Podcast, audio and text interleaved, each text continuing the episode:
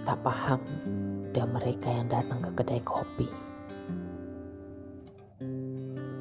Entah mereka benar-benar menikmati kopi atau ya sudahlah. Yang saya tahu saat ini keindahan minum kopi telah berubah. Berubah menjadi ajang pamer kemewahan.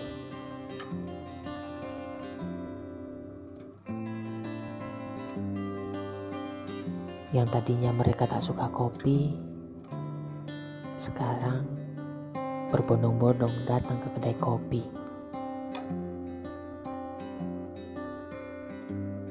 Satu yang mereka cari, hanya untuk bilang kekinian dan mengisi foto di Instagram.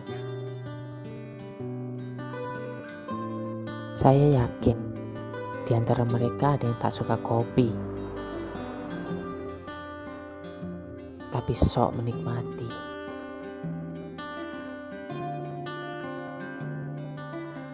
Biar dibilang keren, biar dibilang kekinian.